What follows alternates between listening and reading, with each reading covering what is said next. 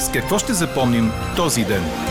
Това е вечерният новинарски Дир подкаст.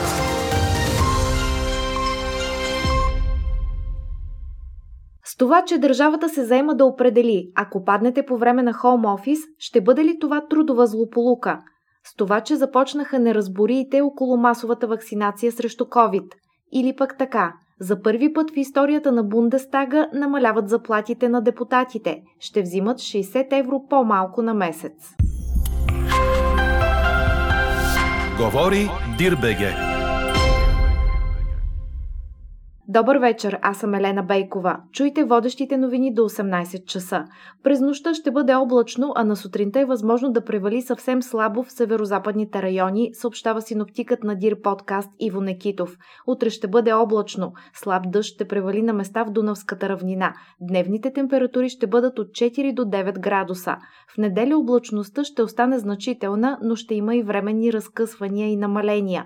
Повишението на температурите ще продължи и през следващата седмица.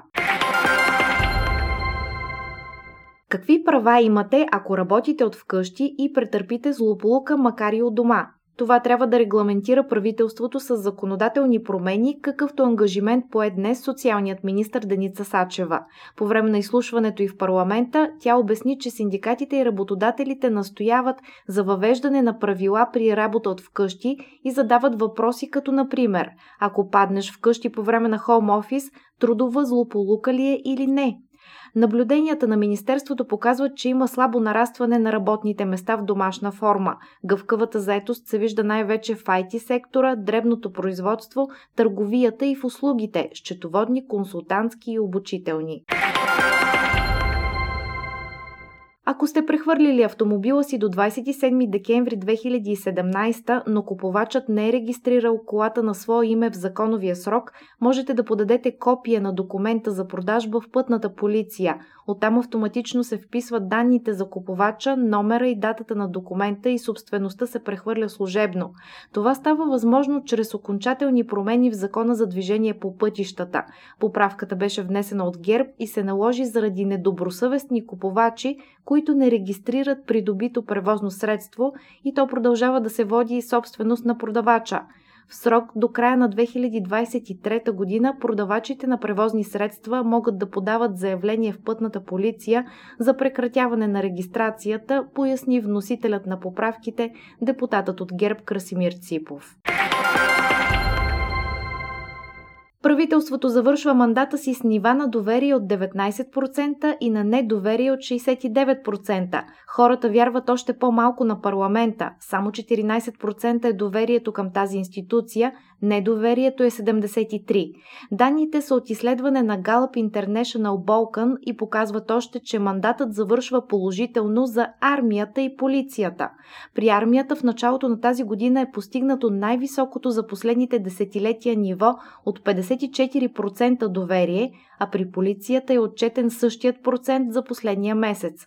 Според проучването, ако изборите бяха днес, седем политически формации биха отишли в Народното събрание – ГЕРБ и СДС в коалиция, БСП, следвани от партията на Слави Трифонов, ДПС, Демократична България, коалицията на Майя Манолова и отровното трио и на опашката ВМРО. За последните две формации кампанията ще е решаваща за шанса им да влязат в парламента, смятат анализаторите. От новата учебна година учениците от 8 до 10 клас ще прекарат една седмица на военно обучение чрез нова национална програма на Военното и образователното министерство, която е публикувана за обществено обсъждане. Вице-премьерът и министър на отбраната Красимир Каракачанов заяви пред БНР, че подготовката е важна за житейските умения на младежите и че военното обучение включва също оказване на първа помощ или познания как, например, да се запали и угаси огън. С възпоменателна церемония и поднасене на цветя и венци пред паметника на Васил Левски в София ще бъдат отбелязани 148 години от гибелта на апостола. Тази година заради пандемията церемонията ще е различна, само с участието на гвардейци и без речи на политици. Целта е да няма струпване на много хора. През целия ден хората в цялата страна поднасяха цветя пред паметниците на Васил Левски. Почет отдадоха и българи, живеещи в различни населени места на Молдова. А последната творба на поета Христо Ботев, Обесването на Васил Левски, ще бъде първото стихотворение, което ще оживее на жестов език във видеопоредицата Стих и жест. Идеята е любимите произведения да стигнат до хората, които не могат да ги чуят, обясниха инициаторите от българска история – Неофициално глухите хора у нас са около 120 000 души. Всички те имат затруднения от различно естество в своето всекидневие, а едно от тях е достъпът им до знание. Какво не се случи днес? Началото на масовата вакцинация в Рези в Пловдив претърпя частичен провал, съобщи БНР. От сутринта желаящите да си поставят вакцини се редяха на опашки, за които няма ред. Към 11.30 хора дошли за вакциниране с посочен час за 8.30 още не бяха минали през иммунизационните кабинети.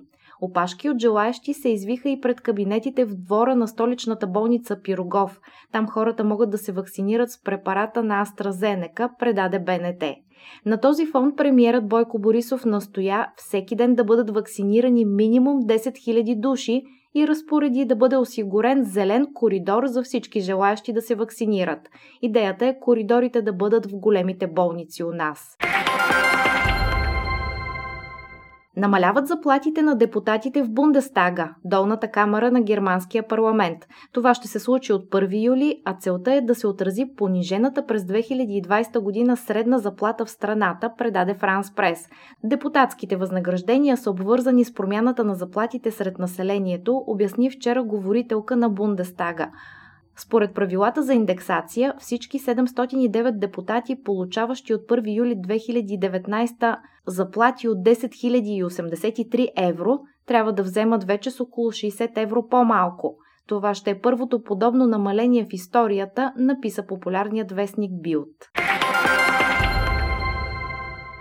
Американският президент Джо Байден и демократите в Конгреса предложиха радикални промени в имиграционната политика на Съединените Американски щати, които ще предвидят 8 годишна процедура за получаване на американско гражданство за близо 11 милиона души, живеещи в страната нелегално, предаде Associated Press – Проекто законът представлява скъсване с политиката на правителството на бившия президент Доналд Тръмп и части от него вероятно ще срещнат опозиция от страна на мнозина републиканци.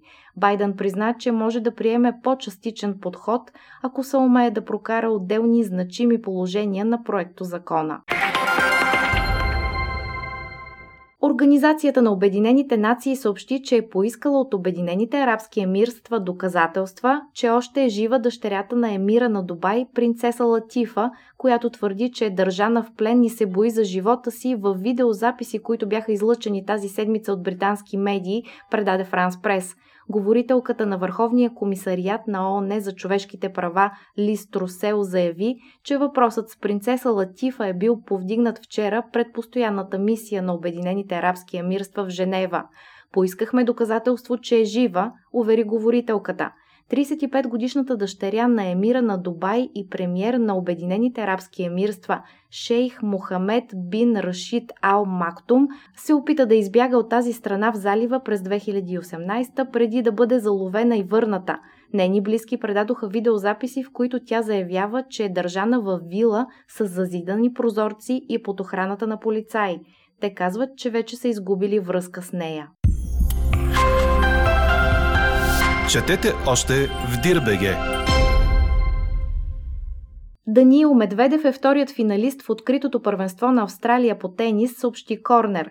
Руснакът победи Стефанос Циципас от Гърция с 3 на 0 и в неделния финал ще се изправи срещу световния номер 1 Новак Джокович. Медведев отново бе блестящ на корта, като постигна впечатляваща 20-та поредна победа, класирайки се за втори път на финал в големия шлем. Той е първият руснак, който ще играе за титлата в Мелбърн от 16 години насам, когато шампион стана Марат Сафин. Срещу Медведев обаче ще бъде рекордьорът Джокович, който има 8 победи от 8 финала в този турнир. Лайза Минели ще отпразнува 75-та си годишнина с шоу по интернет с участието на известните и приятели, предаде БНР. Предаването в нейна чест, любовно писмо за Лайза Минели, ще бъде излъчено в стриминг платформата Стелар на 12 март и може да бъде гледано срещу билет от 30 долара. Част от приходите ще са в полза на благотворителния актьорски фонд. Лайза Минели има Оскар за ролята си във филма на Боб Фос «Кабаре» от 1973 година. Получавала е също Златен глобус, грами за цялостно творчество и наградата Бафта. Чухте вечерния новинарски Дир подкаст. Подробно по темите в подкаста и за всичко друго след 18 часа четете в DIRBG. Каква я мислехме, каква стана? Малко над 33% от вас отговориха с да на въпроса Възнамерявате ли в близките години да се устроите на село? Мария Лазарова е сред хората избрали живота на село пред този в града. Тя е журналист по професия, което й позволява да работи дистанционно. Отделно в училището в гара Лакатник, село недалеч от София, преподава история и география. С възможност да се устрои както в столицата, така и в по-малкия град Своге, тя избира именно селото. Ето защо. Защото а, динамиката на града не понася особено много на хора, които са свикнали с по-спокоен начин на живот от а, детските си години. И конкретно моята ситуация се случва така, че имам възможността да комбинирам живота на село с градския живот и работата в градска среда. Това е моя избор, тъй като селото, в което аз живея и съм избрала преди 15 години тук да се преместя, е близо до София, до столица. Напрежението в градската среда, която съществува в работния ритъм, се обира от живота на село, когато се прибереш и видиш планински простори и по-спокойния начин на живот, който съществува в една микроформа, която се е запазила от предишни времена. Няма нищо по-хубаво от това човек да се върне към корените си, а корените са именно в българското село. Тенденцията за завръщане в селата тече с пълна сила през последните 2-3 години и то на хора в активна трудова възраст е наблюдението на Борислав Борисов, председател на Асоциацията на българските села. Все повече хора искат да променят начина си на живот, стила си на живот и заради това обръщат поглед към селата като място, което е по-близо до природата хората, които е станала една промяна, така да се каже, в ценностната система. Това са хората, новия тип хора, които ще тръгнат от градовете към селата. Тук изобщо не говорим за някакви социални или економически фактори, които са карали, да кажем, по-бедните хора да ходят да търсят препитание на село. Напротив, тук говорим за хора, даже с а, по-добри финансови възможности, които а, закупуват къщи, закупуват земя, парцели и се местят на село с поглед към възвръщане към природата най-вече. Пандемията от коронавирус допълнително усили хората, които по някаква причина са се бавили в решението си да направят този ход. И вече в момента има наистина голямо търсене. Буквално има региони в България, където много трудно вече се намери къща на село. Естествено има и такива, които са остават изостанали, но селата, които са в близост до 15-20 км от, от областните центрове, те вече са сериозно така притегателен център за все повече хора. Така приключва днешната ни анкета. Новата тема очаквайте в понеделник, а сега ви желая приятна почивка и слънчев уикенд.